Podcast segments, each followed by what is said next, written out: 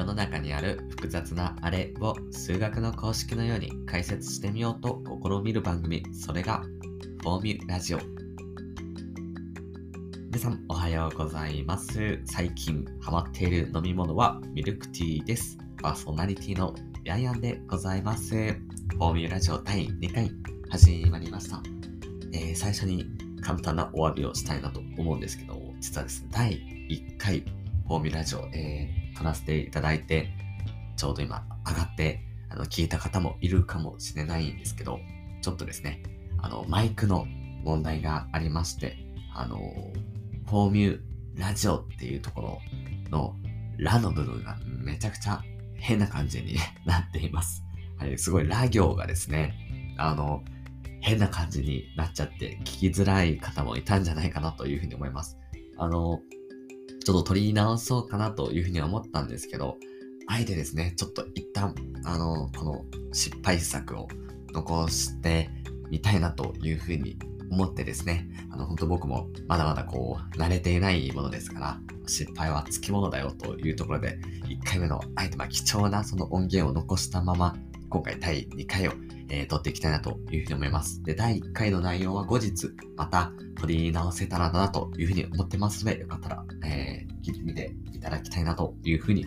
思います。本当に今日もカミカミですけども、お許しください。ということで、第2回のフォーミュラジオは、幸福の公式について話していきたいなというふうに思います。早速ですけど、皆さん今、ね、あの、幸福だなと思っていますか？ね。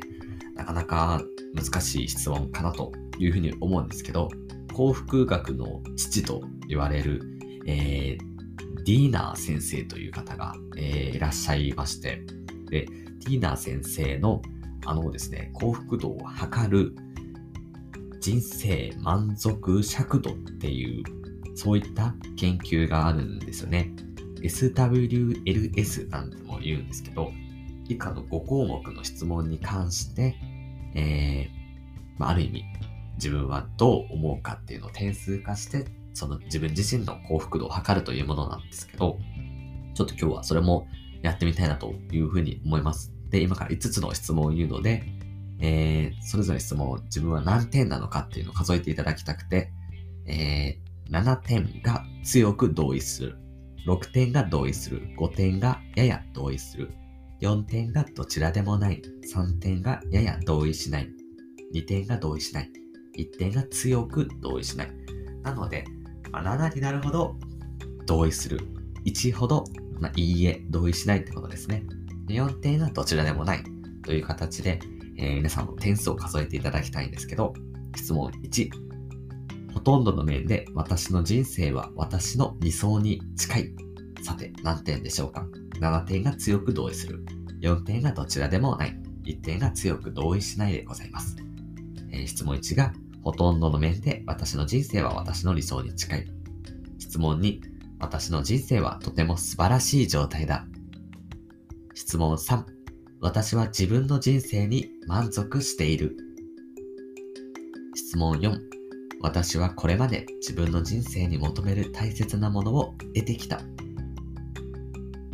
質問5、もう一度人生をやり直せるとしてもほとんど何も変えないだろう。さて、えー、5つの質問の点数を、えー、合計していただきたいなというふうに思うんですけど、まずですね、僕自身は22点でした。22点。皆さんどうでしたかね？で、もともとこうアメリカ人をサンプルに取られたみたいなんですけど、大体ですね、えー、20から24点が平均的な満足度。25から29点が、まあ、満足ですね。人生に満足している順調って形。30点以上が非常に人生の満足度が高い。いわゆる幸福度が高いと言われています。そして下の方ですね。えー、5から9点が不満がとても強い。10から14点が不満。15から19点がやや満足度が低いということで、もしかすると、え、15から19点のやや満足度が低いと、え、20から24点の平均的な満足度、このあたりに多いんじゃないかなというふうに思うんですけど、皆様の点数はいかがだったでしょうか？こういう形でですね、え、幸福度を測る、え、調査っていうのをされてるんですけど、のある記事を読んだ時にですね、その幸福度っていうのは、まあ、幸せですね。幸せっていうのは主観的なものだよと、自分で決められるんだよっていうことが書いてありました。例えば借金があったとしても、まあ、自分が幸せだと思えば幸せなんだよっていうことをですね。で、いろいろこう僕も幸せって何なんだろうなって思っていろんな本とか読んだりいろんな記事とか見たんですけど、その中で一個気になる公式があったので今日はその公式を紹介したいなというふうに思います。公式を紹介する番組ですからね。はい。ということで今日のフォーミュラ。幸福イコール持っているもの割る望んでいるもの。幸福イコール持っているもの割る望んでいるもの。これがね、なかなか奥深い公式だなと僕は、えー、思っておりまして、例えばですね、持っているものですよ。えー、高級車とか、高級バッグとか、ね、豪邸とか、もうすごいじゃないですか。すごいお金持ってて、羨ましいなって思うわけですけど、でも、例えば他にもね、外国のいい車もう一台欲しいな、別荘が欲しいなっていうこう望むものが多ければ多いほど、ぱり幸福度って結局ね、もっともっと稼がないといけないわけですから、もっともっといい格好しなくちゃいけないわけですから、幸福度下がっちゃうよねっていうことですよ。これがね、なかなか僕はグッときたんですよね。たとえ、まあ、収入が増えたとしても、生活レベルをね、うん、もう一緒に収入と同じくらい、いや、もっとそれ以上にこう上げちゃうと、結局は、こう、ね、うまくいかないわけですよ。よくあるのが、こう、宝くじの高額当選した人が、最終的に、こう、人生どん底に落ちちゃうっていうのがあると思うんですけど、ここがね、この公式にも多分通ずるものがあるなというふうに思うわけですよ。で、やっぱりね、最近はファイヤーって生き方であったりとか、ね、節約するミニマリストっていう生き方であったりとか、もういろいろ言われてると思うんですけど、まあ、稼ぐ力っていうその収入を上げるってことも大事なんですけど、やっぱり生活レベルを究極的に上げないっていうことですね。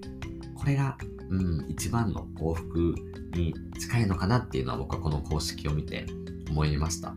なので、うん、今、少なくとも僕らはスマートフォンを持ってたりとか、で、最低限のこう、食事ができて、えー、お家に住んでて、結構持っているものって、昔で言うと、あのー、ね、なかなか持ってないもの多かったと思うんですけど、今僕らも最低限のものは持っているわけなんですよ。なので、